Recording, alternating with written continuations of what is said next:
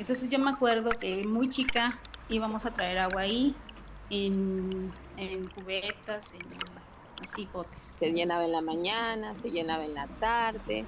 O sea, uno era como el acueducto. Y a veces eh, cuando uno, cuando llueve, cuando uno no puede ir, se, se dificulta todo. Las historias de quienes han crecido sin tener agua en casa son todas parecidas.